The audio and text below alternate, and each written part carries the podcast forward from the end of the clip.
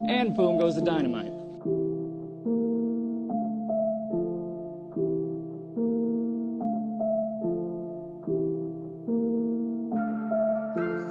And boom goes the dynamite. Said I'm way too young, living way too fast, gotta slow down. Yeah. But if I never wake up, yeah, it's fine, at least I went all out. And Hey, goes the dynamite. Mama called and said I need to get some rest, but I said I can't slow down. Hey, and if I never wake up, yeah, it's fine, at least I went all out. Yeah, hey, yeah, whoa, late at night. I hit the freeway going 85. Good evening, and welcome to another special edition of Boom Goes the Dynamite here on the PWOM Podcasting Network. I'm Geoffrey. With me tonight is Paul Sebastian. Paul, how are you, man? Jeff, I'm so good. It's a lovely day in North Georgia. Just just lovely this time of year. I got to tell you, uh, uh, I got a nice cold lime flavored alcoholic seltzer beverage. Uh, it's just a wonderful uh, holiday weekend. Yeah, You'll I, love to see it. I have a lime flavored uh, seltzer, but it's not alcoholic. I'm uh, I'm saving that for saving the alcohol for later. And it's Well, like, sound, from from what we've already discussed about this show, it sounds like you might need a drink, bud. um, I I, I kind of had a few yesterday. Oh, did I? Oh, I I couldn't tell. I had no idea based on the text you were sending me. I uh yeah, and, and- as far as how it here, it was uh, raining this morning, but it, it, the rain's gone. It's still pretty overcast, but nice and cool. Actually, had to wear a hoodie to to walk the dogs earlier, so you know. Wow. Yeah, I don't think I'll be looking at any winter clothes down here for a while. It's fucking hot. I, I had to break out the uh, the the Lij hoodie for the first time since uh, Oh, since- yeah. since, March. So you know, So you are feeling tranquilo. maybe a little, you know, Just a little. just a little. it, it it may not last. I don't think it's show. going to, but let's find out. so uh, of course this is as i mentioned a special edition of uh, bgtd uh, covering last night's all out pay-per-view um, uh, right. which is on saturday september the 5th 2020 live from uh, Daily's Place in jacksonville florida not the Sears Center Arena, or I'm sorry, the Now Arena in Hoffman Estates. Not the now that's what I call music arena. I was really hoping to hear uh, "Boom Boom Boom Boom" by the Vengaboys, or uh, or uh, uh, "Barbie Girl" by Aqua. don't, don't- don't diss the Vengaboys. I did not diss. I just said I said literally said I was looking for. There was not a hint of irony in that. I fucking love that song. The Vengaboys rule. Maybe if we heard that, I might have had a different opinion of this. Show, I would. Lo- but- can we get like Sonny Kiss to walk out to a Vengaboys song? I don't know. Is Tony uh, if Tony Khan wants to pay for the licensing? They should start licensing music. They they should be the wrestling company that licenses music. Some of it, like if you wanted Jane, would it be that expensive? I don't know. It's got to be worth it. Getting Jane by Starship for Cassidy has to be worth every penny you get anyway. like whatever you pay is worth it. I I don't know. I mean, I mean, you know, I, at one time the Fed, you know, licensed, uh, you know, what was it, uh, Cult of Personality. They licensed Cult of Personality, and then they also, I mean, they had to have licensed a couple of those. Um, oh, and also This Fire by Killswitch Engage. Uh, uh, Punk's old song was also had to be licensed, Yeah. right? That's off one of their albums. So they've, I mean, they've had a few. There's been a few instances where they, you know, the the Fed has done it. Uh, step it up, AEW. Get Starship. Get Protovision. Um, who else like would need? Who do you think that's on the roster right now would need their indie walkout music or would be like really well served for it? Jon Moxley because he used Aneurysm by Nirvana.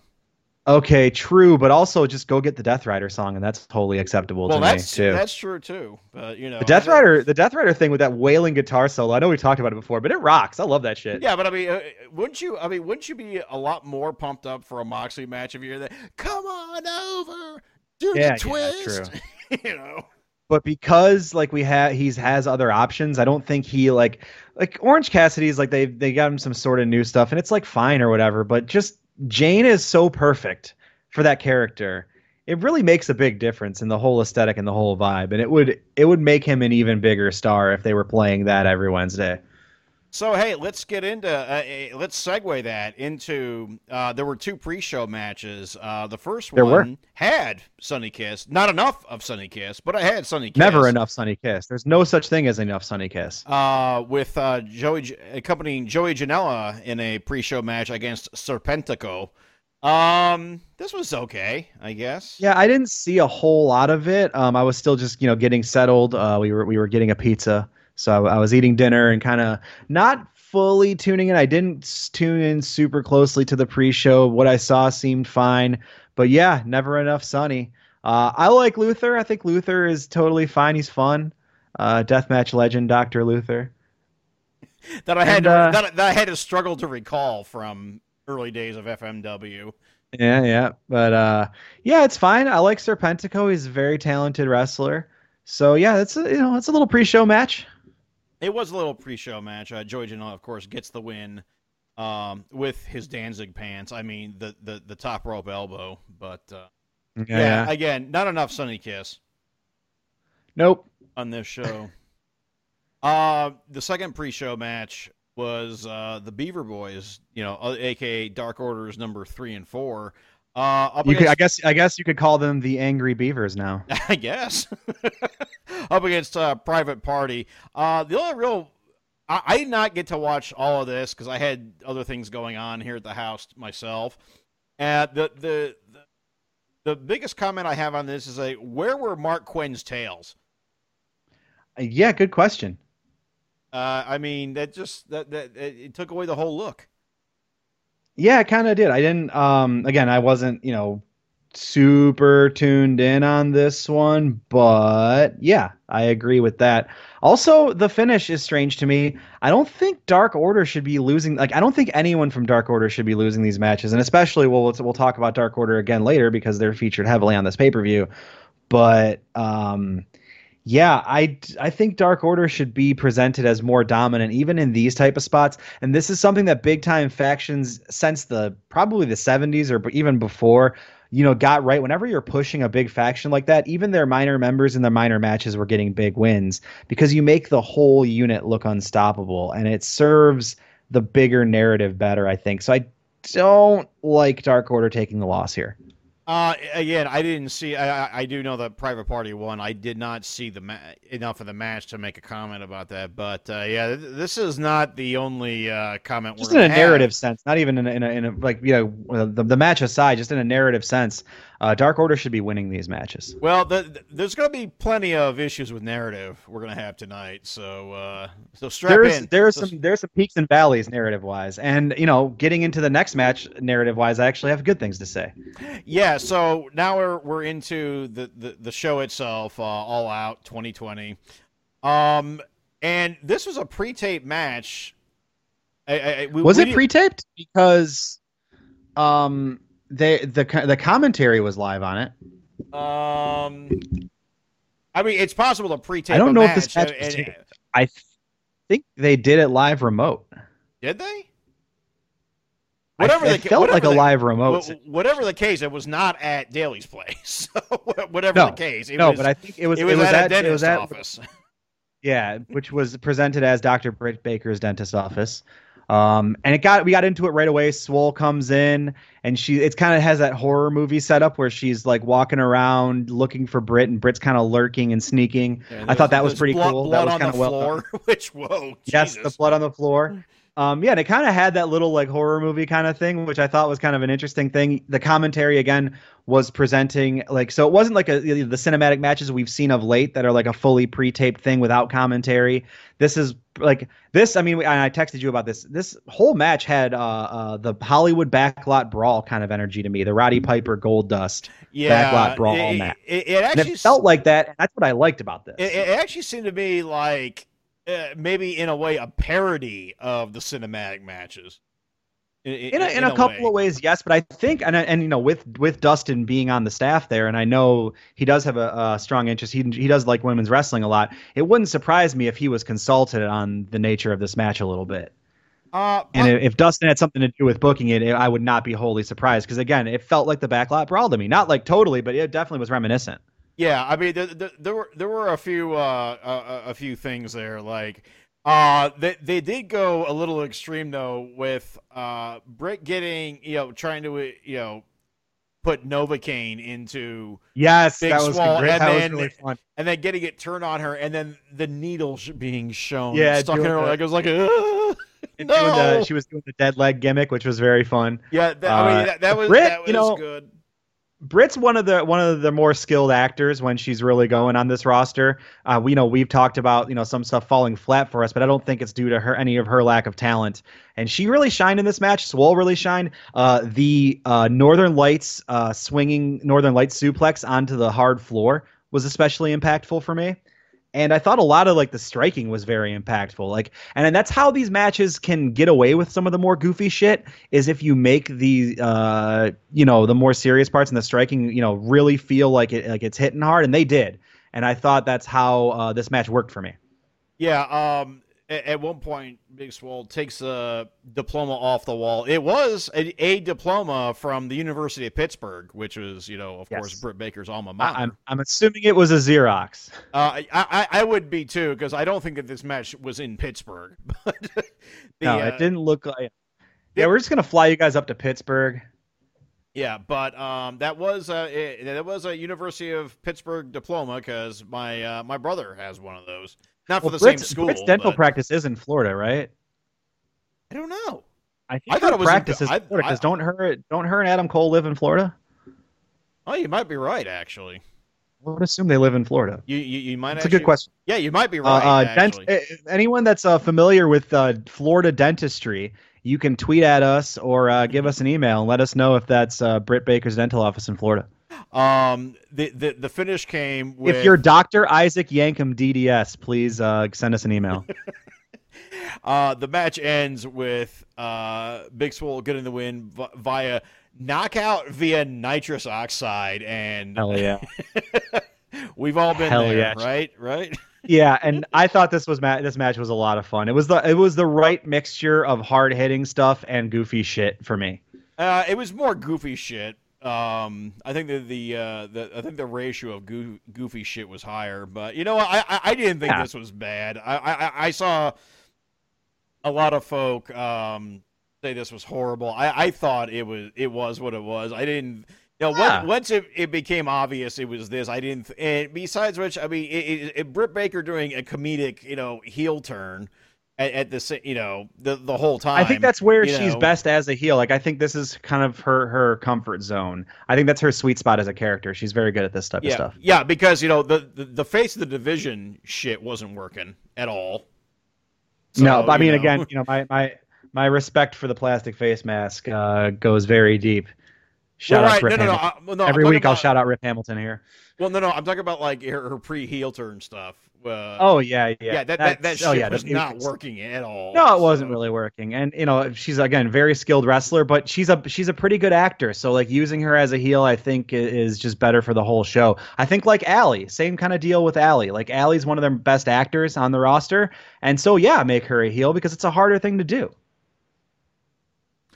Uh, we then finally return to the arena and uh, to get our first match proper in the uh, of the show in the arena. Uh, there will be the Young Bucks versus Jurassic Express. And yes, uh, we got what- ourselves a PWG match, folks. Uh, what what a shock! Uh, the Young Bucks being complete d bags yet again, and Yeah, But which I mean, this is this is the this is the right thing for them to be doing. but also uh, Marco Stunt is injured again. Yeah, I wonder what happened. They haven't they didn't say anything about it, but he was just in a walking boot. Yeah, uh, so I hope he didn't break his leg again. All the best to Marco. Hope you're feeling all right and you come back strong, King. Yeah, because he still needs to get his big win. Yeah, we- love to see more Marco Stunt on television. But uh, uh, you know, th- this match was all right. I mean, Jungle Boy and Luchasaurus are so fucking good. They're They such a great cohesive tag team. Uh, they get better as time goes on. They've bec- their chemistry is uh, really great. The throwing Jungle Boy onto the guy for the uh, the the Hurricane Rana is always awesome to me. Yes. Uh, I think that spot's great. Luchasaurus's standing moonsaults never fail to really impress me. Like a guy that size doing it. Uh, and it's so clean. I love the big spin kicks. Uh, I mean, you know, we talked about the Young Bucks doing what they do. Like this was a very, you know, the, the, the, it's their kind of match. Yeah, this was a Uh, Young Bucks fast, match, basically. It was hard hitting. It had big spots. It had a bunch of oohs and ahs and stuff to clap about. And uh, the Bucks get the win. Yeah, Bucks get the win. They they get a shot at a forthcoming shot at the AEW tag titles. Ooh, foreshadowing for what's to come. Yeah, which you know, it's uh, you got. It's time to do it. It's time to make it happen. We're gonna we're gonna get to that. Yeah. So uh yeah, I don't know. Again, this match was just okay. I mean, we, we know the drill. You've seen one Young Bucks match, you've seen them all, literally. Right, and they, and if you're in the mood to see it, and like you know, a three-hour wrestling show should have a match like this, and they're very good at, at being the guys to execute it. Except Uh, this was it not a three-hour show. This was a five-hour show. This was well, I mean, yeah, if you count the pre-show or whatever, but yeah, I- this one we'll I was talk about runtime. Yeah. Oh, We yeah. will talk about Oh, we are definitely going to talk about runtime. Uh, yeah, we'll we'll probably have some thoughts about runtime. But yeah, Jurassic Express, a very good tag team that you know is going to be at the top of the tag team card at some point. They're just undeniable. So great to see them on TV. Had a hell of a match. Uh, the third match of the show, and this is kind of where it starts going off the rails for me. I'm just gonna, you know, with the, the the the biggest part of this, we're probably gonna spend a lot of time talking about, uh, you know, where where where things went wrong coming up. But uh, it, it, this one, I mean, well, the- not not uh, not this one necessarily. I thought this Eh, one was ish, fun. Ish. I mean, it was the the, the 21, uh, 21 man casino battle royale. Um, you know, groups of five coming in, all all a different suit. You know, with one one uh, high profile One, Joker. one Joker fied, one And- guy and, uh, uh, waiting in the wings, waiting to oh- tell you how he got these scars. And oh boy, uh, Joker uh, would kind of uh, apply. He was a real wild one. card. He was a real wild card. I'll tell Um, you. So first of all, we're just gonna uh, put it this way. I I was right. I called this match. Uh, as far as the winner, yes. Uh, I didn't even consider like surprise entrance. I didn't even really think about it. Uh, so yeah, the, everyone comes out. A couple things I want to say about that were really good. Will Hobbs got a lot of run in this yeah, match. He that was, was, in that was group and he was there till the end. So it was very cool. To we've talked positively about Will Hobbs on this podcast before. I think he's uh, uh, really good, and uh, it seems like they're pretty high on him. So this Yeah. was nice to see him get a lot of rub. A lot of good big meaty men slapping meat stuff happening in this one. Yeah, A lot um, of big guy Billy Gunn got eliminated early, so that's always good. Billy Gunn did get eliminated early. That was unfortunate. Uh, he was kind of in and out. Um, but the Butcher and the Blade got a lot of run, especially Andy. Uh, Andy Williams, the Butcher, got himself a lot of run in this match, which was very cool. Um, Eddie Kingston being one of the final two also was very nice. That was that was good. That was good. And then uh, something that you know we're going to talk about because it's it's been all a buzz. The surprise entrant in this match, uh, uh, Matt Sydal. Jesus, I have not watched anything with Matt Sydal in it since, well, since he got busted in Japan and lost his so- NJPW contract. Yeah, so Matt Sydal, formerly Evan Bourne, is your surprise entrant. He gets to the ring, gets to the top rope, and immediately botches a shooting star. Oh, Jesus, Very unfortunate. I, I feel bad for him here, man. That sucks. Like you know how like that's gotta really suck, and he's gotta be like real. Like I hope he's not in his own head about it. It's wrestling, shit happens. But man, that's like the exact opposite of what you want to happen, Yeah, dude. that- that- that- I mean, it- it's not exactly Shockmaster level intro botch, but uh, hmm. it was rough, and it's got. I mean, you know, and it's not like Matt Sydal isn't talented. Like he's a very talented athlete, and it just sucks to come out and just like very noticeably, like you're the guy who's like main featured on camera right here. You got the close up shot. Everyone's looking at you, and you just fall on the back of your head. Yeah, I mean, it, Not and- and- great. And, you know, the, the the thing is, is like it's not. I mean, we- we've seen like you know people much more talented than Matt Sydal botch. I mean, like great, Well, Sa- yeah. great, great Sasuke in that '94 J Cup match against Liger. But you know what? They were able to fold that into the match because you know Liger, you know, right before you know Sasuke botch, Liger just. You know, improvs out, uh, stands there, laughs at him like, "Ha ha, you suck," and then I mean, in this- and then and then, and then Sasuke washes him for the shock win. You know, Right. So- But, like in this situation in a battle royal, the, the with everything that's going on, the best thing you can do is quietly move on and just get to something else. Because there's what there's already 14 other guys in the ring, right? yeah. So just you know, try to move on from it as quick as you can, which they did. They just, you know, got the camera off him, looked at something else, and waited for him to kind of get back on track.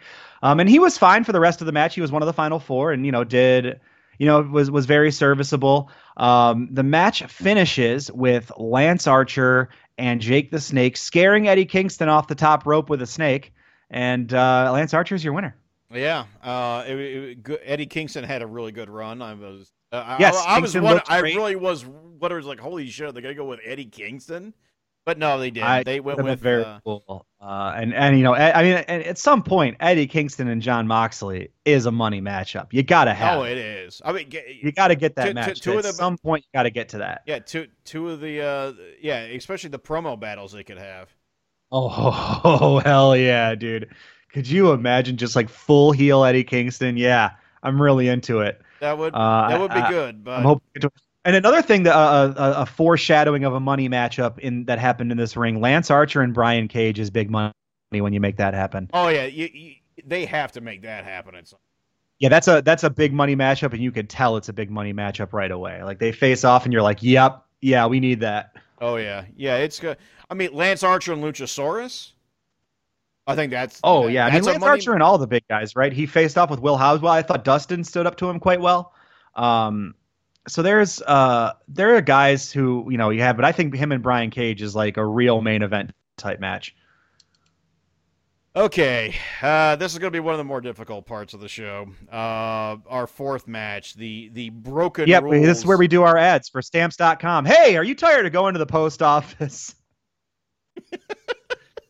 Jesus. This is the hard. This is the hard part where we have to do an ad for BlueChew. Hey, uh, are you tired of your dick being limp? I, I I appreciate the bit of levity you're, you're putting here, and you know. and, Hey, did know- you? Hey, did you botch a shooting star press and now you can't get a boner? Check out BlueChew. Christ, you Hey, are you a 50 year old wrestler that got dropped on his head by a 24 year old and maybe got a massive concussion but still finished a match anyway? Get yourself a BlueChew. Yeah, you know. Okay, so uh, mo- mo- moving to the to to the uh, to the match at hand, uh, our fourth The, match the of the bro- the evening, broken the skulls, I mean, broken rules match. broken skulls rules The match, broken between- vertebrae match. between Matt Hardy and Sammy Guevara. Um, I mean, and this happened right off the bat with Yeah, so it was, you know, they're going to present it as a, another one of these like outside of the ring type matches. It's happening uh, around around uh, the Jaguars. Was it TIAA Bank Field or whatever? Yeah, So it's around the football field, you know, back around the concession stands and all that. It starts out fun with Sammy Guevara in the golf cart flipping the script. yeah, yeah. It started off fun. So it's a fun then, start. And then they went Yeah, up and in, Sammy like crashes in- through and they do some stuff and uh, and then they went up in the well, scissor, and then they went up in the scissor lift, and um, yeah, and So yeah, d- there's a power bomb spot through a table where Hardy appears to have taken a bump right to his head on the on the Oh pavement. no, no, no! It He looked- did. It, it, he, his head bounced off the concrete. I, I, uh, we, we It all saw looked- it. It looked pretty rough. It looked like it, it looked unpleasant for Matt. And so Matt's trying to get up. He's stumbling. He, can't is- get up. He is jelly leg. Um, I mean, Yeah, he's he's a little jelly, but you know, Matt Hardy, one of the best sellers really of his generation. So there's that too. Remember, this is a wrestling match. This is it's still pro wrestling, right? So but, yeah. It's hard to kind of know exactly what's going on here. Sammy's looking to finish the match. Nothing stops, and then eventually, after like Sammy gets on Hardy and they try to continue a little bit, um, Aubrey and uh, who was it? Was there a producer or QT or somebody Well, was uh, out there? Too? Doc Sampson. Was it Doc Sampson? Okay. Yeah. Uh, and it looks like, and they they pull him apart, and Aubrey throws up the X. So She threw now up, we're thinking, she threw up the X like right after that spot. yeah. so So, the- she's the X had been so thrown up. Yeah. And and so then they slow it down. Then the bell rings. So we're to assume the match is over, and Sammy walks away. But about a minute later, uh, Hardy gets up and says, "I'm finishing the match. Where is he? I'm gonna." And he's still in full character. And he walks it off and goes into the hallway, and they continue the match and just restart it and ring the bell. So here's where things are a little weird for me here. What what was kayfabe? What was not? What and so I'm to assume, and I have to assume that this whole thing is scripted and was worked because I just don't see any conceivable way that they let this guy just decide he's going to. Con- they don't let talent decide they're going to continue a match. They just, I mean, we're it's 2020. They're not just going to let Matt decide he's going to continue the match if they've if if the medical st- staff has determined he's injured. So I have to believe that this whole thing was scripted. And to me, it's poor presentation. You shouldn't script these type of segments. Well, no, I mean, no, you you shouldn't. And I, I, if this was an angle, which I don't really think it was, I, I think. I mean, so you're the, so you're telling me that you you earnestly believe that Matt Hardy, despite this injury and despite the the referee and the doctor telling him to stop, decided to restart the match and they just let him. I mean, because uh, that's the other that's the other choice here. That's that's one or two that, two things. That happen, is the right? other choice, and that, that, Matt Hardy made the decision. It, that is the other choice, which given um, how All Elite Wrestling decided to handle Chris Jericho working among his fellow workers, you know, mere days after being at Sturgis. Okay, that's can, a fair point. Can, can, can, I see that eh, All Elite Wrestling and Tony Khan? But and, I think this is different because maybe you're live have, on pay per view. You just watch this guy take a blow to the head, right? Like now we're talking liability. We're talking a lot of things here. Yeah, we like, are talking and, liability. And have you seen Reby Hardy going off the last it, 12 hours no, so? remember, I'm still suspended from oh, Twitter because Twitter will not let me get back into my fucking account. That's true. Yeah, Reby Hardy has been going off. According to her, she, according to her, Matt is still in hospital. And now they did say over commentary that both were taken to the hospital. And Reby also a famous great worker. You know, Reby can work. Reby knows how to stay behind the curtain too. Well, she she So- does, but she's also has had uh, no problem bashing the people that her husband is under contract with. whilst which is what contract. makes her her work so good is that she's very good at blurring the lines. Something she's very skilled with. Um, yeah, this whole thing's weird to me because if it's scripted, it's poor presentation and it's something you shouldn't play around with with narrative and storyline. And if it wasn't, and if you let Matt Hardy just decide to continue the match while concussed, then like shame on you. Genuinely. Well, shame yeah. Either, either way, it's not a good look. It Either is- way, it was bad. The commentary surrounding it was not well executed. no. Uh, and, and, this and- match was, I mean, this match kind of really brought down the entire show. well, Uh, yeah, genuinely did. And, and yeah, let, let, us talk about the commentary because you know Jim Ross, of course, was horrible tonight. Uh, but we'll, Uh, well, we'll, we'll get into will- that. Uh, We'll, I'm, I'm going to push back on you a little bit on that. uh, I kind of, I thought Jim was fun a lot, to be honest. Uh, hmm, but a couple times it was, you know, oh boy, Jim, but a couple times was very fun, Jim, because he was like a little loopy. I think it was just past his bedtime, and uh, some of it was very funny. Like there was a couple lines I want to bring up when uh, when he said, "One-legged man in an ass-kicking contest don't win a lot of fights." well, that's yeah. But I mean, he said that he's said that line for twenty five years. So, so I mean, good.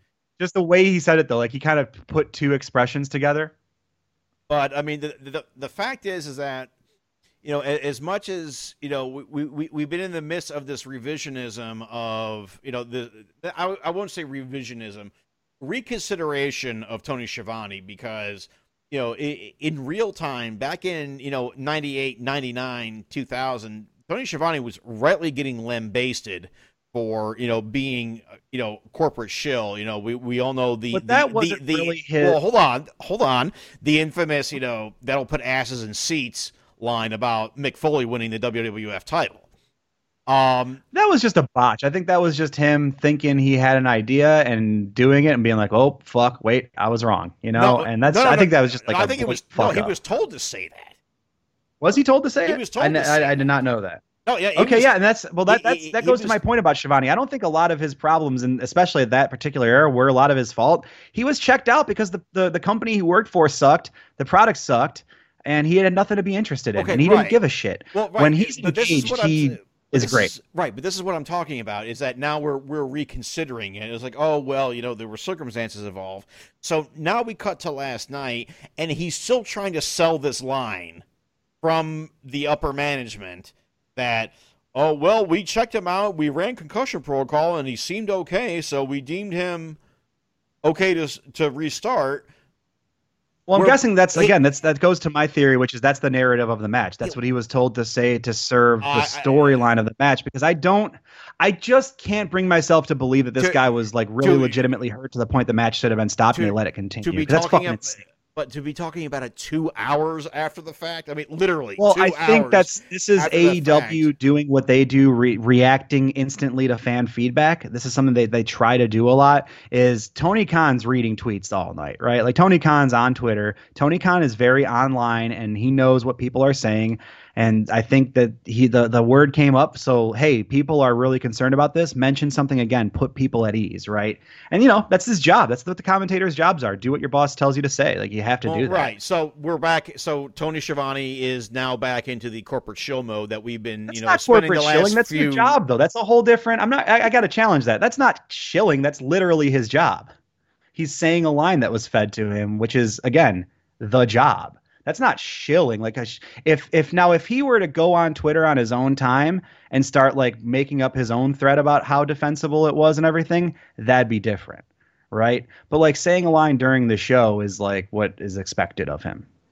Okay, so w- one thing we can agree on is that, that there is no way in hell that this should have happened either way. E- e- either this was oh, completely a e- hundred percent. e- either this was completely scripted and it's in completely poor taste Yes. because you know let's face it injury angles at, at, at- you know involving stretcher jobs and all that shit you know where where everybody's in hushed tones and the match stops and all this and then only to restart yeah that that shit should have ended you know Well, back in the it- attitude it- era Well, it works. No, I mean, look, look at Cody and Brodie a couple of weeks ago. It worked great. It was fantastic because you have to uh, uh, make you have to theatricize it to a point, right? It has to be overdone and theatrical to a point that the audience still knows it's part of the show. okay When oh, you start blurring the legitimate injury lines like this one did, that's when the poor execution what comes in. okay. Like if you're gonna put the guy on a stretcher and put him in a neck brace and have him hop off of it and really big and like uh, uh in you know in broken Matt Hardy mode or whatever, and like you do a whole thing around it, that's like a whole different vibe than like the referee throwing up the X and that this guy clearly looking concussed and stumbling around like he's been concussed. I- I- right the the difference there is that once again Cody Rhodes did not literally bounce his head off I mean he his entire head did not hit the table It- Yeah, it- I mean, he took a concrete. wrestling move that got him there. Yeah, like he he just he just took a wrestling move that made him injured. Uh, which is fine. Like if if you know this if this spot was either something cleaner or something that wasn't like a, a head injury or just like a regular power bomb or he got you know hit with a chair or a table or got ran over by the golf cart, that's like a different thing. Yeah, I mean, either uh, so again, either this was scripted and they shouldn't have done this, or this was legit. He was legit knocked out, which I still believe he was. Just, I mean, th- there's selling and there's not being able to stand up. Because, Oh yeah, uh, absolutely. I mean, I, I think and- even and if it- this to- to- to- even if the injury was scripted, he definitely got his bell rung harder than he expected to, one way or the other. Okay, no and- question and, and don't forget that I, I did watch, you know, a legit guy almost, you know, collapse and die because Katsuyori Shibata yeah. going, you know, after that, you know, in his what ended up being his final, the final match of his career, couldn't make it to the back. Yeah, and that's it's it's You know. concerning, especially at Hardy's age and with the miles he's got on his body. It's you don't want to see that happen to the guy. I mean, I've talked about Matt Hardy's health in this podcast before, and I love watching him wrestle, but you got to protect the guy. Yeah, you I mean, to protect him. and this was a And similar- these points, stop the fucking match, man. Yeah, And and- you, I mean, it's a, it, it was already the, the match. This, this card was already forty five minutes too long. If they just would have stopped it there, they would have done themselves a favor anyway. Yeah, and you know, again, you know, the same principle. You know, Shibata was because of that, you know, the shoot headbutt he, delivered to Okada that caused you know brain bleeding. You know, God alone knows what the hell has happened with Matt Hardy. Well, because what, what, this what, what uh, we worked or not, should take a that was say- uh, uh, I mean, worked or not, that was, you know, his head hit concrete. Well, we should t- we should now cut in. It's very important. Take a break to say this podcast is brought to you by WebMD. Hey, did you get dropped on your head at a wrestling match and they let you keep going? You should go to WebMD to make sure that you're all right. Yeah, e- either way, I mean, whatever the We got case, telehealth. th- th- this this cast a, a complete pall over the rest of the show. It did. That is undeniable. Um, it's very unfortunate. I just hope Matt Hardy's all right. That's all. I just hope he's I, okay. I do too. I mean, Like a I, I, I contract. Hope really guys do. are. But And if AEW did allow that Matt Hardy to continue this match despite an actual concussion or injury that they were aware of, uh, fucking shame on everybody involved in that. yeah, and which is what I'm I'm I, I, that's what I'm going with. But again, I mean, if that is the case, again, th- this proves again that a lot of the talk that they had, you know, leading up to the formation of this company is all bullshit because you know, we you know, we, we care about our workers. I just find it hard to believe, you like know. even the people involved, like I don't, I find it really hard to believe Aubrey Edwards would be involved in that. You know what I mean? I just find that hard to believe. Uh, uh, good, responsible referees. Uh, Sampson is, uh, from all accounts, a good doctor. Their medical staff seems to be quite quite skilled. They seem to have hired the right people. Uh, wrestler safety has been a priority of theirs, or seemingly been a priority of theirs, despite this and the Jericho thing, which is making me possibly reconsider that. And you don't Uh, want to see that. I, I yeah, that well, I, yeah, I'm definitely recon. I'm, I'm definitely recon. That, I- I- especially after you know letting Jericho work so close to being in Sturgis, and now this. Yeah, I mean, I think there's there's questions surrounding this that need to be answered and need to be answered at the top. I think Tony Khan needs to uh, be accountable to what happened here last night and should speak to the uh, the public about it. I, I 100% agree. So, uh, that being said, uh, what was most likely, and uh, we're just going to go ahead and call it, we're going to call it the best match of the evening. It was it was my best match of the evening. Uh, yeah, yeah, it was. I, I think it was overall. Uh, came up next. Uh, it was for the AEW Women's World Championship. Hikaru Shida defending against the National Wrestling Alliance World Women's Champion Thunder Rosa. the Billy Corgan champion. This was good. This It was, was real really, good. really good. Hell yeah! I mean, this is what I think most wrestling fans expected to be the best match of the night, and it absolutely delivered on its promise. And you really love to see that when a match is hyped the way it was hyped, when it has high expectations, and both uh, competitors come in and just fully execute to the best of their abilities. Uh, just great wrestling right here, bud. Yeah, uh, i- exactly. Th- This match, I mean, I, I think it was unfortunate that it came after the segment. Yeah, I mean, it was unfortunate that anything came after this segment that was fucked up, but you know, here we are. The you know the show must go on, as they say, and the show did go on.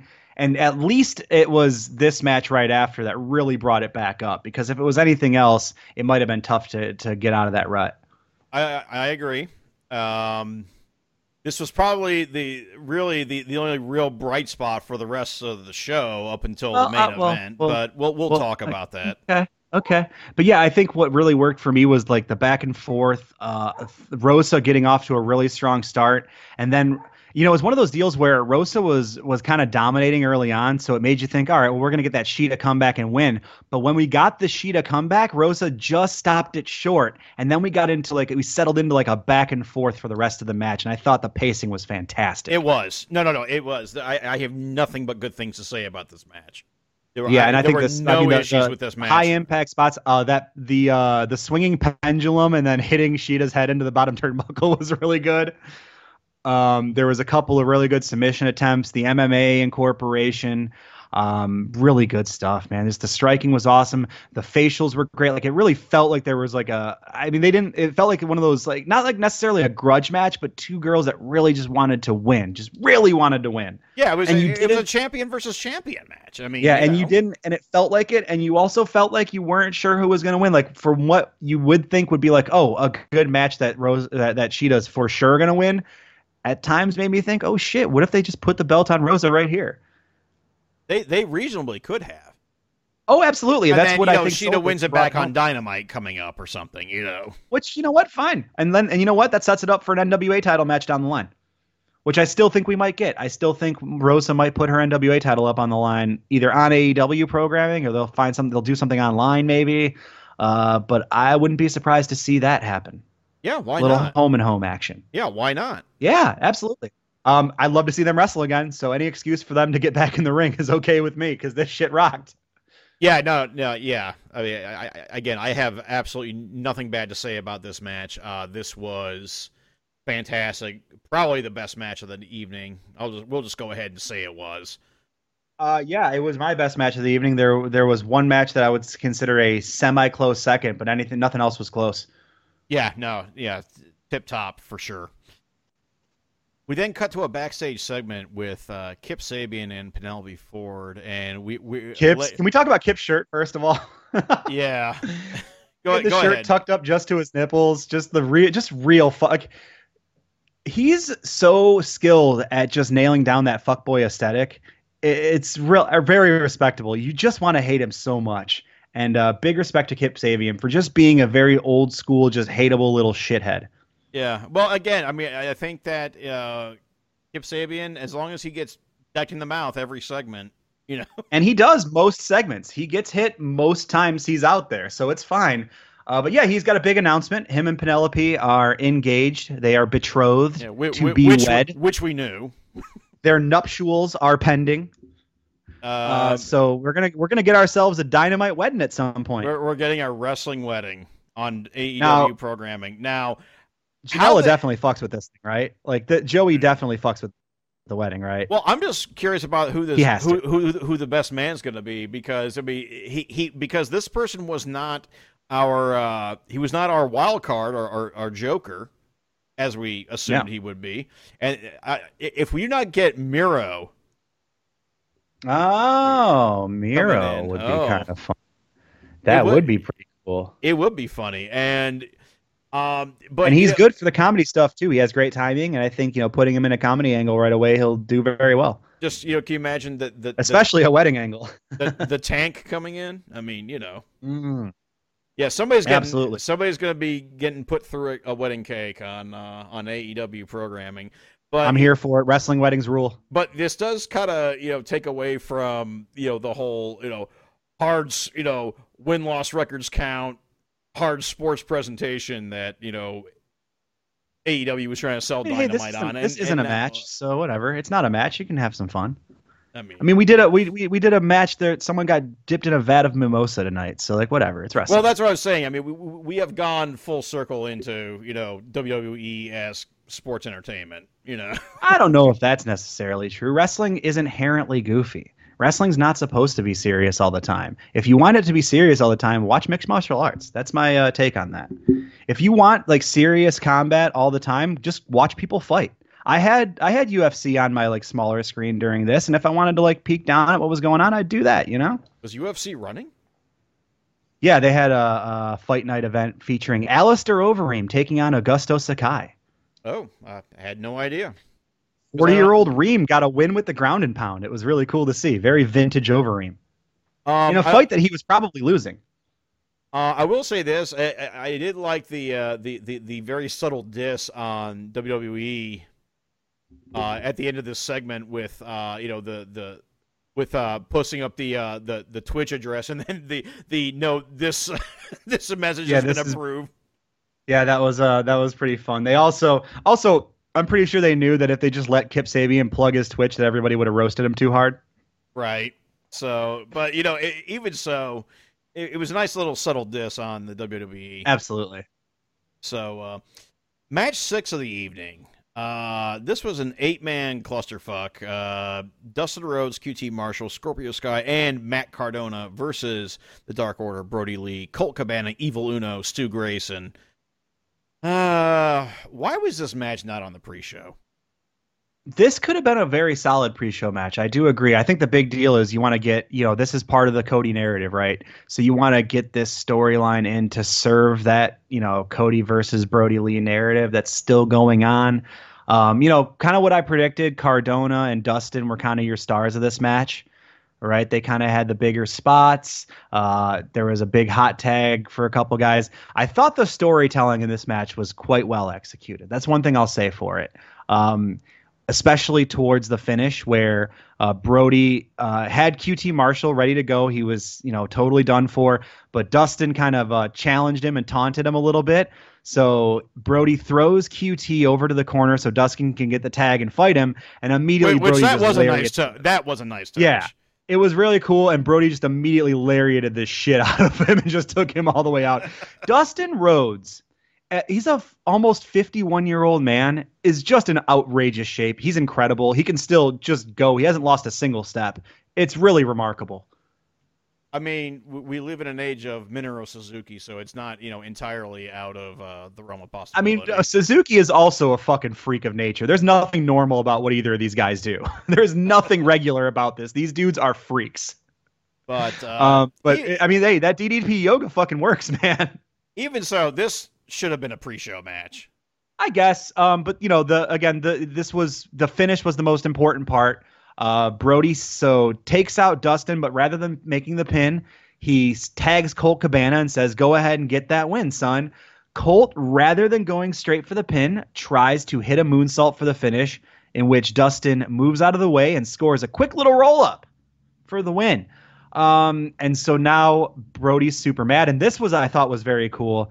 Really served the cult stuff here. Brodie admonishes Colt in front of everybody, screams at him, yells at him, and then takes the Dark Order away with him without Colt. But then Evil Uno stands back and offers his hand and goes, "Come on, brother." Come on up, I got you. Very cult stuff where the leader admonishes somebody, and then the second in command comes in and plays good cop. I thought this was well done. Yeah, I mean that, and, and that was good. Uh, one thing I am going to speak on is uh, Anna Jay, of course, gets involved at some point, which you know brings Yes, in she does. Brandi Rhodes. This is where Jim Ross again went off. Yeah, I was gonna bring this comment up. This was this was the this was Jim Ross at his horniest. Jim Ross, ha- I mean, he can't help but get horny at least once a show. Uh, he wasn't really horny beyond this, so I guess only getting one we can we can take some solace in. But yeah, he uh, said, "Did Anna Jay have a wardrobe malfunction?" Oh, I guess that's just wishful thinking. Yeah, that that was yeah, And, that like, was on call. uh, Well, I- and, and plus the you know you know she's number ninety nine, but you know in, in the Dark Order, but number one in my. I was like, okay, dude, really? here's the thing, man. Like I've been slightly horny for Anna Jay on this very podcast. She is a beautiful woman. Uh, but she could like be your granddaughter, brother. Like you gotta chill, Jim. Jim's just too old. He's just too old for this one. He's got to step back. And you know, I, I- how do you reconcile that and then you know acting? You know, I mean, because he was just fine in you know the previous match. You well, know? I think he tried to. I, again, he tried to treat that one like more like in ring wrestling. And I mean, you look, man. If they gave him the green light to be horny for Thunder Rosa, I'm sure he would take it. Well, eh, eh, you know, it would have been no less acceptable. I don't think. Abs- well, absolutely not. Jr. needs to stop being so horny. Like that's no question. I mean, I get it. Like Oh, no more Look, man, Jr. went through tragedy. Jr. went through some tragedy personally, and we all have different coping mechanisms. Uh, Jr's is getting horny online and on commentary. I think he should find a new coping mechanism. Yeah, just please stop. You know, it, you know, again, on, on pre-tape things, Jim Ross is just fine. As you know, the the the latter days of NJPW on AXS proved, but live. I mean, he was fun a couple times too, right? Like he was fun a couple times. Um, I'm trying to see because I know I sent you a couple times that I thought it was funny, like Yeah, his I mean, actual. he- he- he's- Yep, he like the one the of... one-legged man in the ass kicking contest. Uh, well, oh, well, we'll get, we'll get to it at the tag match, but he had a he had a good line there. Um, and then when was the Robin line? Because I want to make sure we get to that.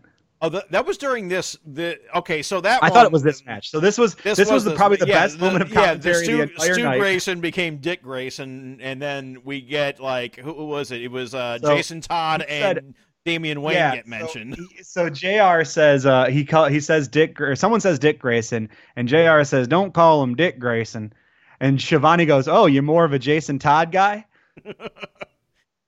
or no, Yeah. he goes he goes I wouldn't no he goes I wouldn't even call him Jason Todd. That's what he said. He goes I wouldn't even call him Jason Todd. Then Excalibur says, "Ah, you're more of a Damian Wayne guy, huh?" yeah, Tim, Tim Drake got, just got completely uh, no Timmy. here. Just just like in just like in real life, Tim Drake getting no sold. Jesus, I thought you were. I thought I thought you weren't the comic book guy. only slightly and only because I like the animated series on a lot of these things better. Like the animated movies of some of those big time books, I really enjoy. Oh, yeah. I'm a more visual Well, medium course, guy. Like, know, so the Dark Knight Returns movie is fucking right, fantastic. because we all know that comic books are not a visual medium. Well, I mean, like the uh, you know with with talking and stuff. Uh, but like uh, yeah, I think the Dark Knight, the Dark Knight uh, animated movie, I think is fantastic with Peter Weller. I think the Year One movie with Bryan Cranston as uh, uh, uh, Jim Gordon is really good. Uh, Under the Red Hood is very good. So there's a lot of good stuff like that. Yeah. Um. no, The, the, the animated series, of course, was a classic. Oh yeah, and I was a big Batman Beyond kid, and I still think they should make Batman Beyond live action at some point. I think they're going to actually. I mean, I, I, I have no. I, I mean, I've Just heard give me like a good up and coming young actor as like the Beyond Batman. Then give me here's my, so here's my dream casting for old Bruce Wayne, Richard Gere. Could you Oh. imagine? Ah, Oh. Richard Gere as Bruce Wayne, right? Oh. Okay. I know. All right, all right. I I, I would be never would so have thought that, but um, but yeah, uh, again, yeah. Tim Drake gets no. uh, He even got no love for me in the in the group chat that I was in talking about it because I mistakenly called him Tim Hunter, who was the lead character in the Books of Magic from DC. well, just don't call him. Eli Drake. oh Jesus. So, all this being said, this was a lead in to what's coming up on AEW Dynamite, which is uh, Brodie Lee versus Dustin Rhodes for the TNT title. Again, this could have been on the pre show.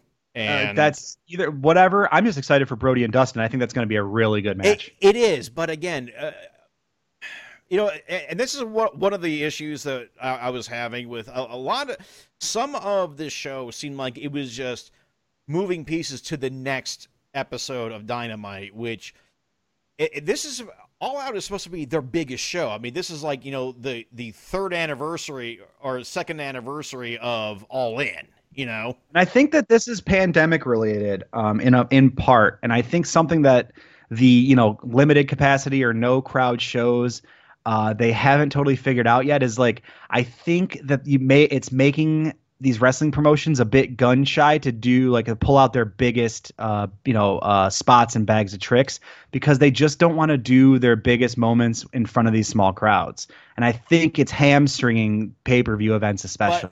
but but it Really. was a five hour show. Oh no, Regardless. and, that's that's I, it definitely that's what I'm saying. Like they can still you know present it like it's one of their biggest shows. They can still time it like it's one of their biggest shows, but they're just not pulling the trigger on big moments the way that they would if there was a full capacity crowd. Yeah. And I think WWE from the limited stuff I've seen from them are guilty of this as well. Uh, I, you just you know look, this is the time we live in now. This is the normal. This is where we're at, and it's not coming back anytime soon. So just fucking get it. Just make it happen. Tell your stories. But Your and- show and- you know, for they did this on Dynamite just fine. Like they were fine with doing this. We're doing this uh, TV championship thing with Brodie and Co- and Cody. So do big moments, man. It worked there. Let it work on this show too. Yeah, and that's the other thing too is that this match could have even on, been on, you know, the, the the go home for Dynamite, and then we could have had Dustin Rhodes versus Brodie Lee on this show, a meaningful match. And had a ti- had another title match on the on the pay per view. But I, but I see why they don't do that because this is a TV title, right? It's supposed to be defended on TNT. So I do understand that to a point, I mean, w- since when did TV titles not get defended on pay per views? Right? But I think it's because I mean I'm sure they have some sort of deal with TNT since it's their name on the belt, right? It's because it's not just the TV title; it's the TNT Well, that's champion. well, that that is So true. my guess is that there is they contractually only defend this one on Wednesdays. Eh, maybe. You you you might be right. I mean, That's it- where I guess it's- that's worth it's doing. Hey, if you're uh, if if you work at TNT and you know about the contractual agreements and are willing to break your NDA, give us an email. But you know, the the thing is, is that it, it's just you know, you know the, the the the guys at you know um, at Days of Thunder on here on the PWOM podcasting network, um, they just reviewed Fall Brawl '98, and Mm, one one. a lot of no, actually, it wasn't. I mean, I So I love. I love bad WCW. I Okay. really just have a spot for it. It's so it's I I enjoy watching it for how bad it is. But yeah, because '98 is like when WCW started really coming off the rails. Yeah, but okay, so uh, a lot of what happened on on Fall Brawl was lead into the next night on Nitro, including just out of the blue, right before the War Games match, announcing a Singing Goldberg title match with 24 hours build. That is a pay per view match, you know. Yeah, for, yeah, for example, this could have been a pay per view match. Or, or- or, you know, Brodie Lee versus Dustin Rhodes could have been a pay per view match. oh, and I think have- it's going to be a very serviceable main event. It's going to be a good match. I, I I think it will be, but it could have gone here too and help bolster the meaning, you know, the the, the meaning of this show. But True. as you mentioned, there may be a, a contract thing going on. Well, no, that doesn't make sense because the title itself was awarded on a pay per view. Was it? Or wasn't that on? Wasn't that a Fyter Fest or one of the things they did on TNT? No, it was at uh, Double or Nothing. Oh shit! Well, then I stand corrected. Yeah, because that was Mike Tyson was there. Ah, that was Double or Nothing, wasn't it? Yeah. Okay, well I definitely stand corrected then. I'll shut the fuck up. So yeah, again, this this could have all yeah. So now, yeah, you're just you're just correct then. Yeah. Okay. yeah. I, no, I like better, this. better. I'm, I'm going to be correct about this next take too. oh, I so okay. Let's get to the next match. All right, the next match. Uh, a match with actually quite a considerable amount of build to it. Um, it must Oh, be yeah. said. Um, one of the dominating storylines since uh, well since the beginning of the year, actually. Absolutely. Uh, something. I mean, Kenny and Adam Page have been featured very heavily throughout the year here, and you know, rightfully so. They're two of their biggest stars, and now we got FTR, and now we got the title match that we've all been waiting for. Yeah, so uh, our our seventh match of the evening, Adam Page and Kenny Omega defending the AEW World Tag Team ta- titles against FTR. Um, I I am going to say this: the opening gambits, the the opening ten minutes, the storytelling was fantastic. Absolutely. It, it was fantastic. Uh, I I have no complaints about the first ten minutes of this match. The other twenty minutes, however, Was it a 30 minute match? It was a 30 minute match, brother. Wow. Honestly, it didn't feel like it to me. I really enjoyed this one. This was my second favorite match, and I thought it was pretty close to Ishida and Rosa. I loved it. See, I, I, I thought that this went wait. I, I thought this should have been a 15 minute match. It could have been, but I don't know, man. These guys are all just so good at wrestling, and I just like watching them all wrestle. Is the thing, and I thought that once, like they did the back and forth with Kenny and Page, but then once they settled into being cohesive, I was like, oh shit, okay, now we're gonna get a banger for a while, and that did. The match banged for a minute, man. Like they had, there were some really great spots of some really good back and forth, a lot of impactful stuff. Tully getting involved just enough, I thought was really effective, and just it has to be said, man. If you don't think FTR is one of, if not the best tag teams in the world, I don't know what to tell you. These guys are incredible. It, it had nothing to do with the quality of of, of FTR. It had none of that. It had everything to do with the fact that this did not need to be a 30 minute epic. This did I- not I need to be a 30 minute epic. I, I can I can understand Uh, uh, that, but I liked watching Uh, it. Arn and Tully do not do 30 did not do 30 minute epics. No, no, but the- here's the thing though. You don't want them to totally be Arn and Tully. You want them to have that essence, but you want them to be their own thing. You want them to be FTR, right? They don't want to be the next uh, Arn and Tully. They want to be the first FTR. And I think that's what they should be doing because they're incredibly talented. I think they're probably better actual wrestlers than Arn and Tully. Like they're more talented athletes and they're stronger and uh, uh, can do more athletically than those guys ever could. Okay. Again, why did this need to be a 30 minute epic though? Because Kenny Omega was in it. Yeah, well, exactly. Because Kenny eh, Omega was in it. exactly because Kenny Omega has to have his 30 minute unaware epics. of that. I am. To, I'm not going to say I'm unaware of that. I just like watching these guys wrestle. Because- It's it's.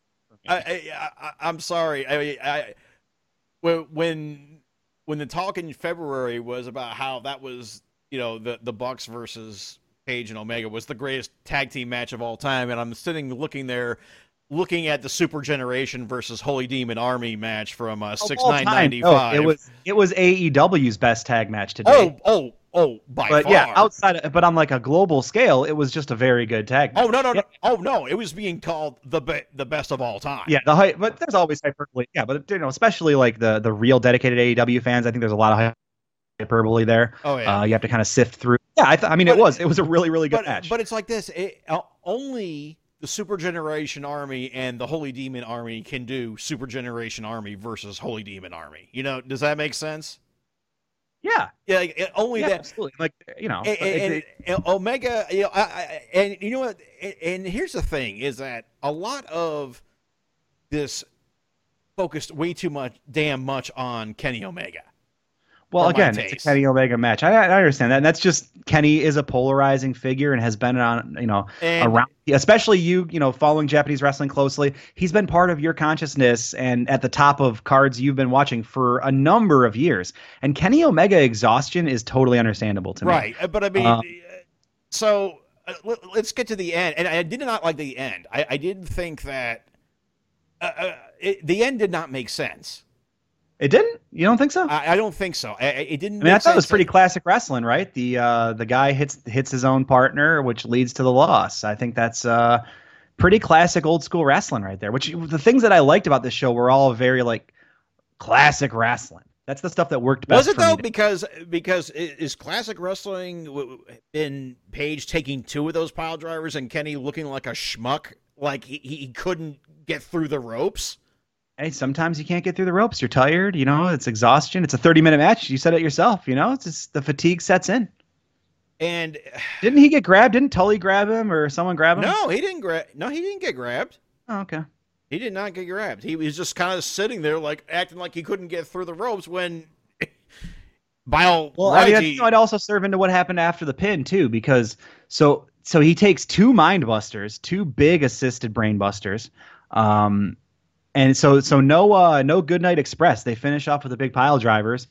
Uh, Page takes the pin. FTR, your new AEW yeah, tag team champion, the, the third such champions the in the in the, in the, AEW tag team in the history. And uh, uh, I I expect them to hold these belts for quite some time. I don't think we'll be getting new champs for a while. But yeah, so post match, Page just collapses. And Kenny does not catch him when he falls. He doesn't catch him when he falls, and we get a five minute segment of Kenny Omega in his feelings. Like, This that part was too long. They should they didn't need to do the whole walk with the Bucks because it was just repetitive. It was just him being like, "I'm done, I'm done, I'm done," and the Bucks being like, "Are you sure? Are you sure? Are you sure?" They could have done this whole thing in like 15 to 20 seconds with just like a quick backstage, like, "Oh, we're getting word that Kenny's leaving," and then he just gets into the car and is like, right, "I'm done." or, or something, you know. But of course, I mean, I, I also this, know that. I think that's a microcosm of the biggest mistake this show made. It's just they did everything just a little bit too long. Like most things went. I mean, and and yeah, thirty minutes probably was too much for this match in the big scheme of things. I just like watching them go. Hey, uh, let Uh, me, but let me get let me get the official time here. The, the the official time of this match was 29 minutes 40 seconds. Yeah, thirty minute match. Yeah. So uh, it didn't. And you know what? I will concede that it didn't have to be thirty minutes, and they could have done the same thing in twenty. Um, and that's I- that's again a microcosm for what this show's biggest problem was, besides you know the Hardy Guevara stuff. Yeah, I mean, yeah, a lot of these they went too fucking long. This was a five hour total show. It did not need to be a five hour total show. It did not. A- a- and it, it really was cutting in. I mean, I looked at the time. By the time this match ended, it was almost ten, which is when I, oh, ten Central Time, Correct. which is when I thought the show was going to be over. I expected this to be a three-hour pay-per-view. Yeah. yeah, uh, uh, yeah, three hours I was prepared for. I was not prepared for a four, a five hour total with the pre-show. You know, Yeah. Yeah. It was. uh, and it was a bit much. and we, we get this extended segment. Now I know they also had to kill time because they had to you know get the next match set up, which we'll talk about that too. Um, but I mean, why do we get this five minute rant about Kenny and his feelings? Is it is it because he's upset because he was only number thirteen on the PWI 500 this year, and God knows we Uh, can't have that. Uh, well, the PWI 500 means nothing anyway. So Kenny, it's okay, buddy. But I mean, it's Any just- any any 500 list of the best wrestlers that doesn't have women on it can just be thrown in the trash. actually they well they did put women on it this year. oh, they did. Yeah, yeah, yeah. They wow, actually it, put women it only on took the it only took 35 years. Yeah, they actually did put women on the list this year. Cool. But wow. that being said, um, you know, it, it, and, and- let's face it, Kenny Omega's part in this whole Adam Page versus the Buck saga has been like the least compelling part of the whole saga. Yeah, he's still just kind of there. But you know what? I think this is good that we can split this up and he has this kind of I'm done mentality because we might be able to see Kenny even distance himself from the Bucks a little bit and kind of go back into, you know, his own thing. And, and I think a little more attitude to Kenny is going to be good for him on the show overall because you know we know what Kenny is when he's at his best. He's he is one of the best wrestlers in the world. He's compelling, he's entertaining, and he's incredibly talented. Uh, Right. But I mean, this- it- I mean, this was a fine thing for him to be doing, but you know, putting Kenny back on his own is going to be the right thing to do anyway. Well, I mean, it- well, if you see, if you ask me, I think that what they should have been doing was paying off, you know, this, um, you know, the the the, the heel turn that the elite has been teasing because what what should have happened was the Bucks attack FTR right as you know they're getting handed the belts and attack Adam Page too with Kenny What- included. Now that's that's a classic wrestling thing you can do there. That's classic wrestling. That- That's Uh, what should have okay happened. Kenny, too, yeah, Kenny and the. Bucks should have beat down both FTR and Page. Yeah, but my end. guess is they're going to distance these guys, and I think we're going to have a. I mean, obviously, it's going to be a, a Kenny Omega Adam Page angle, right? Oh God, I hope not. I hope so, man. Those guys I- will wrestle the shit out of each other. I, I think Adam. Well, well, if they do, Adam Page needs to come out on top because Adam Page needs I- uh, something big. I mean, wrestle. I think a program with a singles program with Kenny Omega is pretty big. Like, It- let's not it is, discount but I like, mean- what a star Kenny Omega is. Well, okay, granted, but Page has been a tag team wrestler for the last seven months. right, with Kenny Omega, one of the biggest stars in the world. So Right. I think, and you have to pay this off. You can't just move on, I mean, yeah, right? You can't just like like Adam Page can't just like lose the match and collapse and not get caught by Kenny and then just let it go, right? Like, Yeah, I- you gotta, just- gotta have a grudge now. Uh, yeah, you're, you're right. I mean, you, We got to get like I, I, I'm guessing we're gonna get a match with them at full gear, but I think it's probably gonna be a two month build, the full gear blow off, and then they both move on Yeah, when did they announce Full Gear? Full Gear is during in the show, right before the main event, actually. So Yeah, after this next match, they announced full gear. It's gonna be in November. Yes. Yeah, like right, Two right after the November sixth. So like exactly two months from now. Oh, great! Right, right after the election. Great. Oh boy. Yeah, we, we Oh, made at, out. at least uh, at least we're all gonna, we know we're all gonna write in MJF, right? Yeah, right. so, yeah, I, you know, again, the the match is too long. It focused on the wrong player in in the whole saga, in my opinion. yeah, I mean there was problems with it, but I thought the execution of the wrestling itself was very very good. yeah, and but there was too I like tag but team wrestling, but it was and this too was tag team wrestling. Oh well, I mean, yeah, probably. I- but- It was it was too long. This did not need to be a, th- a thirty minute match. And, and, you Yeah, know, but- for the record, I still think that the match at Revolution, I don't think that needed to be as long as it was. most Kenny Omega matches don't need to be as long as they are. No, but they, are. They so don't. We, we, They- we've, we've learned which that that's what you're gonna get when you get a Kenny Omega match. So enjoy what enjoy the in ring action because it's gonna be there for 30 minutes of your time. Yeah. Well, I mean, again, this is why I've been kind of appreciating. You know, I thought like you know his, his adapting to the TV format because he doesn't have to do all of his bullshit. You know. I You know, the only it- one that, it- deserved that kind of time was him and Pac. That match was worth uh, the whole time. Oh, that was. Yes, it was. That was. That worth was worth its time. That was worth it. But I mean, like you know, the the the, the gurning and the the ringing of of emotion when you know it, it's not really warranted. I mean, we. I I was. mean, he's the theater kid wrestler though. That's his thing. Yeah, I mean, well, this is what I was talking with somebody the other day, actually last night, is that you know why his G1 match against Okada was the best of his matches with Okada is because they cut out because it, it was a 30 minute limit and they cut out a lot of the bullshit.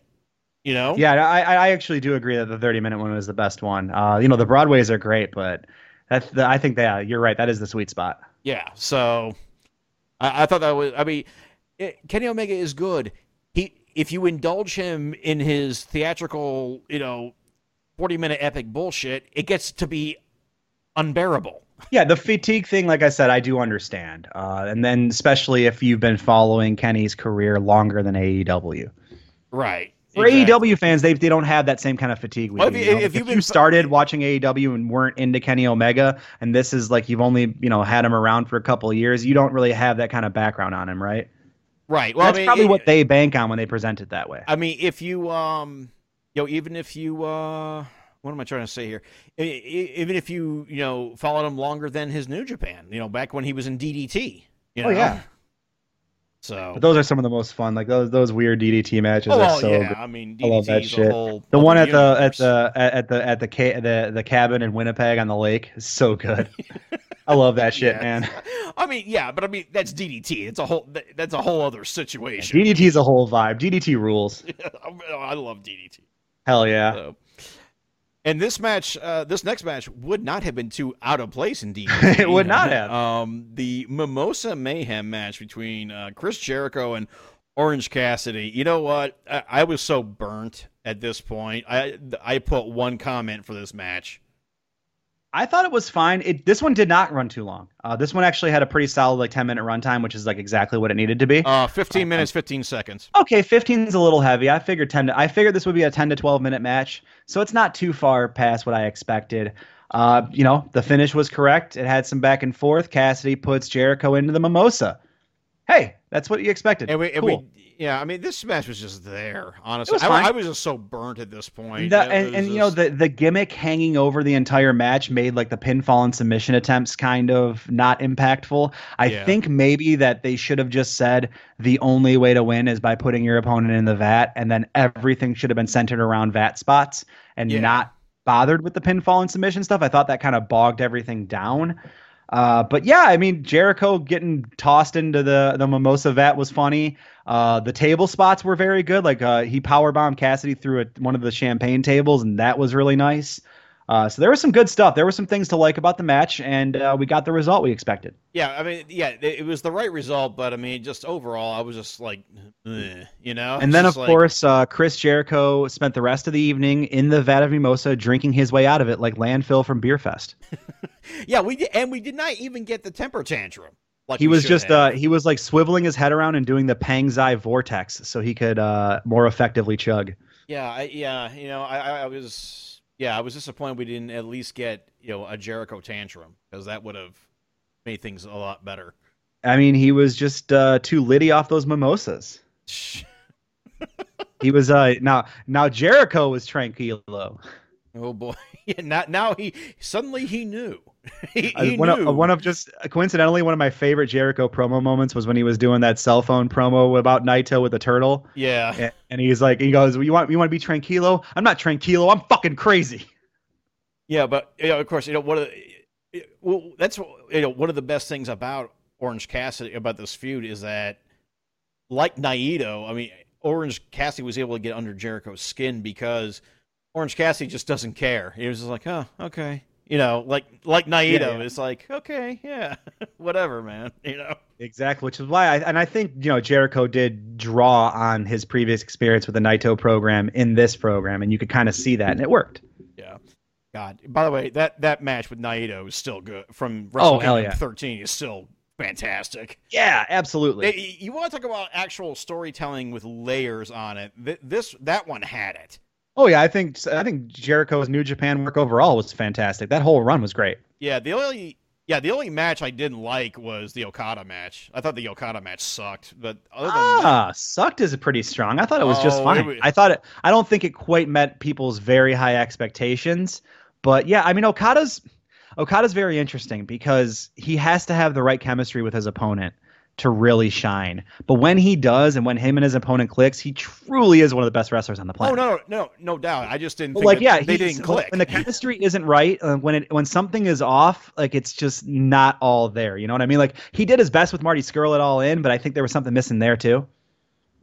Oh, I'm still I'm still fuming about the match that Okada had it all in Yeah, I mean, it because definitely, because they had you, well there, there was a no lot more they could have done there. well because they had Okada versus Penta El Zero Miedo sitting right there and they did not do it. But I will say this: Penta Kenny at that one was awesome. I loved that match. Oh, I loved yeah. Penta Kenny. Oh. I thought it was spectacular. Oh, Penta car- carried Kenny to that match. So anyway, I I got to give Kenny some credit on that one. I thought Kenny really showed up, and you know, Kenny plays up to his opponents a lot too. And you know, I think Kenny is aware of how good Penta is.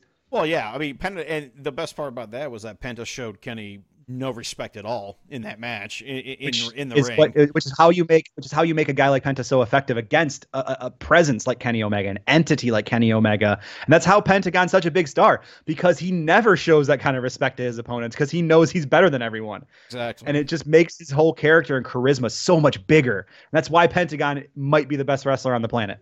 By the way, I wonder why uh, he's now officially back to being Penta El Zero Miedo now. I I don't know. That's you know the naming stuff with with uh, Mexican wrestlers is so weird.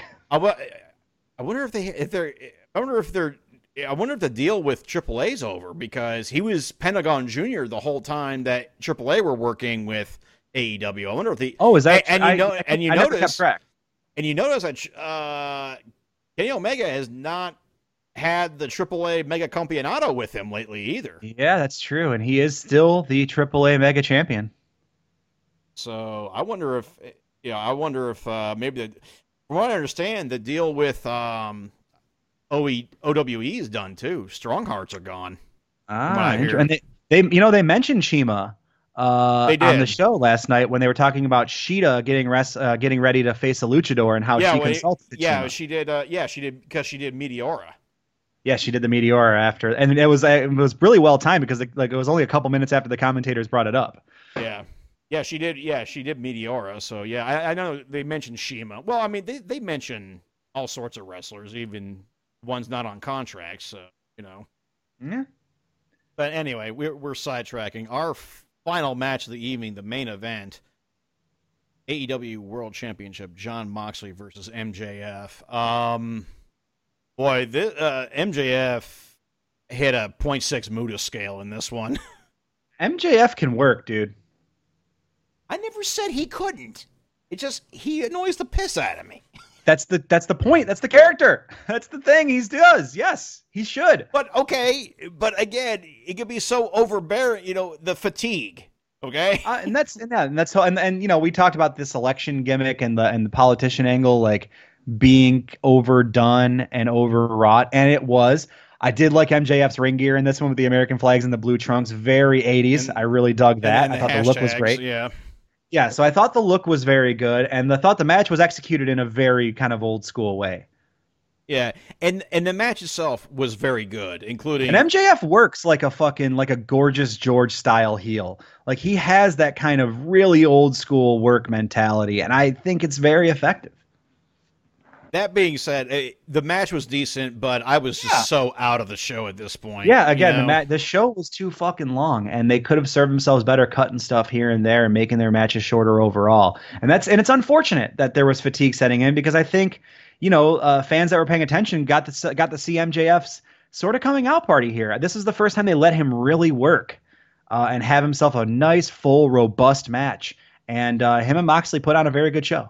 they did that. Jonathan Moxley won by you know flipping the Great script. finish. This is and the finish love the made this whole match worth it. I love the the finish, made the whole match worth it. It was fantastically executed. Yeah, yeah, absolutely. Yeah, the the finish was great because uh, so what happens is Wardlow tries to throw MJF that that diamond ring.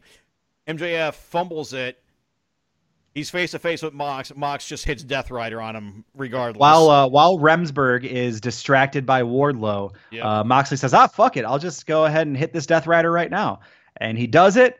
And he Uh, will Bryce take it, turns and around, and it. Mox gets the pin. So, a couple things. One, the finish is great. I thought that was really well done. A very in line with Moxley's character. Uh, he executed it well, uh, and then he was just very Mox afterwards. He just had that cocky smile. He yelled at the camera a little bit. Gave the Uh, he bird was to very Lance Archer. tense. Yes, the whole thing was really strong there. Yeah, Lance watching and the crowd was really good. He just goes and gives him the finger. Um, that was really great. And now we know MJF and Moxley isn't completely over. We can put a pin in it. It's, Yeah, we- it's we- done, but it's not totally done because you know MJF has something to complain about. Oh, he, he, yeah, he's definitely gonna complain about it because you know because we've seen this before recently when Jay White was complaining about Juice Robinson using that cast uh, on his right hand. Yeah, very again, very classic wrestling stuff right here. These are the things that, for me was stuff that was just straight up wrestling. And, and and and not only that, but we also know that uh, Moxie versus Archer can bang because of uh, Wrestle Kingdom this past January. Yes, yes, absolutely. I'm excited to see them meet. So, um, but again, sadly, it came at the end of a show that was way too long, and I, I was completely out of the show at this point. I was just could not wait for the show to end. Would you say that you were as comfortable as Peter Avalon wearing a bathrobe the whole night? Um, probably not. The, the answer is no. No one is as comfortable as Peter Avalon in a bathrobe all night. But th- that being said, I mean, okay, I mean, the, it the, the show's over. Let's do the pros and cons. I, I, I'm interested to hear what your pros and cons are. My pros were the title matches. My cons were almost everything else. Um, the the runtime was a little was too much fatigue. Uh, but yeah, I, I thought all the title matches worked well, and I thought all the I, I thought all the in ring. I don't think there's a lot to complain about as far as in ring work. I thought all the wrestling itself was all very well executed, and of course the biggest con the the Matt Hardy Sammy Guevara stuff.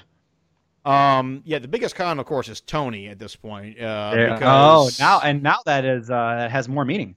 My yeah, goodness. I've been holding back on saying that, but yeah, the biggest con was was Tony and his his reaction on Twitter and you know to eh, eh, the the way that they handled the whole Matt Hardy situation, it really cast a pall on the rest. What of did he say? show. What did Tony Khan say? Actually, I don't know exactly what he said because you know so much was going on regarding Okay, I got But I, look well, I mean, but using you know through using Tony Schiavone as his mouthpiece, you know, um, Right, right. and and again, it, it's put Tony Schiavone back in the same situation he was in in 1999 WCW. That's fair. Yeah. and And you don't, and and he doesn't deserve that because he's, I mean, he's truly been one of AEW's most skilled commentators since he's been back on television. He's done a really great job. Right, and I think he- him and Vita Scott have been their best, uh, their best commentators. Yeah, and, and then yeah, and now he's back in the same situation that he was in, you know, when he was being fed lines and had to say it, and now he he looks like a shithead because of it. Um, not to mention just the it, it, again, if it was an angle, it was an extremely poor taste. If if it was for real, which I still believe to a very great extent it was, then Mm. uh, they they have some questions, some serious questions to answer about their their employee safety, especially in light of what happened with letting Jericho work after Sturgis. Um, yeah, yeah, no, I think those two things, while not completely related, have to be taken into consideration with each other. yeah, they do. I mean, it, right? They're, they're not relate. They're not the same thing, but it's indicative of a pattern. If Uh, it there. could be. and I hope it's not, but it could be. It could very well be, and it should be addressed. And I think fans should voice their concerns. Um, not only that, but there there were matches on this show that should have been on the pre-show. There were matches on this show that maybe should have just been on Dynamite to lead into a meaningful title match. All fair. All of it's fair. Um, that being said, uh, Hikaru Shida versus Thunder Rosa, go out of your fucking way to see that one. Watch, yeah. If you don't watch anything else on this show, just watch that match. Um, also, I, I actually did enjoy. If you saw the show, watch that match again. yes, um, I, I may have to go back and rewatch Mox versus MJF. I, I thought the match was good, but I was just so burnt. I thought it was well executed, and I think in it was in service to what I thought was a really great, ex- uh, great finish. So yeah, I think that's worth visiting again if you didn't pay close enough attention. Uh, and despite its length, I did enjoy the tag team title match. Yeah, I, I- yeah, the tag team title match needed to cut at least ten minutes from it. I, I, I and again, it focused as far as the storytelling, it focused on the least compelling part of the whole story. so, uh, quite frankly, But, you know, So, we've and- talked burn storylines on AEW before, and I'm hoping that you know, uh, like a lot of their other slow burn stuff that I've had concerns while early on, they always pay off strong. So I think that you know, if we give some time for Kenny versus Page to breathe, I think it'll all be worth it. But yeah, overall, as far as AEW pay per views are concerned, this one was more more miss than hit for me. I think it was on. If if you're ranking AEW pay per views to date, this one's going to end up a little bit lower on the list. No Thi- thi- question. oh, this was the worst one that I've that I've personally watched. Um, there, there, are, I did not watch the the original Fight for the Fallen nor the original Fyter Fest. So I, I, I I and those weren't those. pay per technically. They put those on TV anyway, so Yeah, those were always free shows. So I don't even know if you want to call that. Wasn't Fight for the Fallen a free show? or no? Uh, It might have been. I, I- either way, And I were. I actually remember the first Fyter Fest being pretty good. I, I I didn't watch that one, so I, I can't say for sure. But Yeah, I and think the, I think the only the only segment I remember seeing from the original Fight for the Fallen had was the one with uh, Aja Kong staring down Awesome Kong that unfortunately never went anywhere. Is that was that a Fight for the Fallen? I thought that was at the dou- that wasn't at the women's battle royal at Double Nothing, Double or Nothing. no? That was at uh, The Fight for the Double or Nothing. no, was that Oh, Fight for the. Fallen because Dude, my brain is fucking hot wrestling soup. I can't remember anything that happened. Like, you got to tell me an exact date and time. I've like when you watch that much wrestling, like it all just kind of blends together into just like a big stew of wrestling in your very uh, online poisoned mind. Yeah, but again, you know, it, and what, what's funny about all this though is that again, we, we we talk about Kenny trying to you know make do his thirty minute New Japan epics. while New Japan is cutting down the number of matches on their big shows. Like they, they've gotten that down to a six match format now. And I think, you know, during pandemic times, limited crowd times, and different things, I think that is the right way to do it because you're playing this more to a television audience now. And the television audience has a shorter attention span than a captive audience that's, you know, 40 or 50,000 people in an arena who are there. They paid for their tickets, they're there for the long haul. So you can keep them there all day Yeah, because I- they're I- not going anywhere. You know, I, Uh, I, I- we can just change the fucking channel. You know what I mean? yeah, I do wonder if maybe you know had the, had a full crowd been there in, in not pandemic times that this this show might have gone over better. But at the same I time, I also remember those five hour Wrestle Circus shows that oh god. I'm still gonna. I mean, this is a bit of a quality step up from Wrestle Circus. Let's. Uh, well, you that's true. R.I.P. Wrestle Circus. Uh, yeah. Ah, jeez. But yeah, you know, if um, yeah. So I mean, we we still have a Dynamite coming up this Wednesday that you know you and I will be discussing. Of course, we'll be here. We'll be here. We will be here. Uh, yeah. Overall, I wish I could say I, I enjoyed this show. Uh, I really overall did not. This was the weakest show that they've done. Uh, you know, mega show that they've done. Well, I mean, we we- we've been through some bad episodes of Dynamite, and that's going to happen on a weekly TV Oh, yeah. show. You know.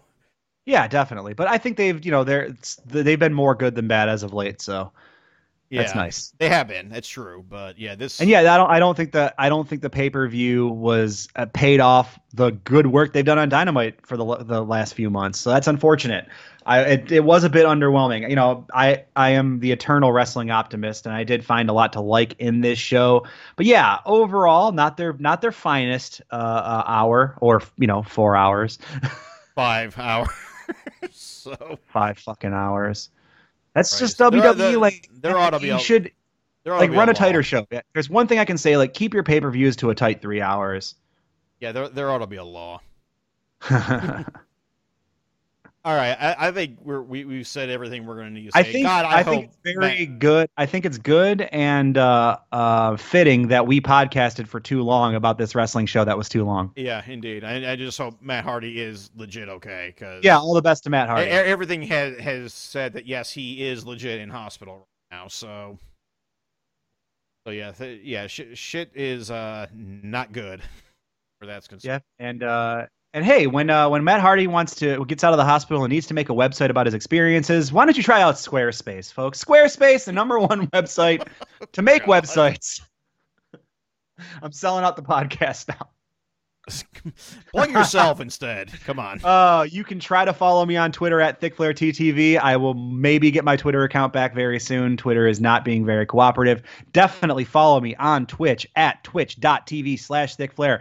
I need subscribers again because I took over a month off and I lost all my subs. So please come to the to stream when it comes back. Subscribe, watch wrestling with me. We're gonna start doing Lucha Underground streams again. Uh, so you come watch season two, three, and four of Lucha Underground with me. Uh, we're gonna do some indie wrestling stuff. We're gonna start watching AEW Dark again. So a lot of really fun stuff on the pipe there. Um, we're gonna get back to some gaming and things too. So definitely check that out.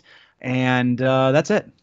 Uh, you can find me at Strong Style Story without the Ian style on Twitter, my personal Twitter at GD Wessel. Uh, the only thing I'm going to plug uh, this weekend, um, if you have any interest in comics, uh, digital comics, Comixology, uh, every single every single issue of a Black Panther comic is free right now on Comixology. I- even if uh, going back to like when Jack Kirby was doing the book back in the 19 late 1960s. also, yeah, we should say R- R.I.P. Chadwick Boseman. Seemed like a real nice guy. Yeah, we, we should say that. Yeah. So R.I.P. Chadwick Boseman, Wak- Wakanda forever. But, uh, forever. but yes, uh, if you have any interest in, uh, in in the Black Panther character at all, uh, every single single issue, not not the collections, just single issues are uh, are free right now on Comixology. So I don't know I don't know for how long they're going to do this, but you know, get it while you can. There you go.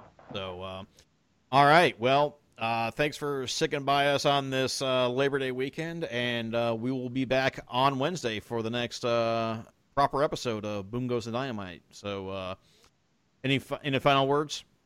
Uh, just thanks for listening for too long after watching a pay per view that was too long. We appreciate your attention spans. Keep tuning in. Thanks. We'll see you in a couple of days. Bye.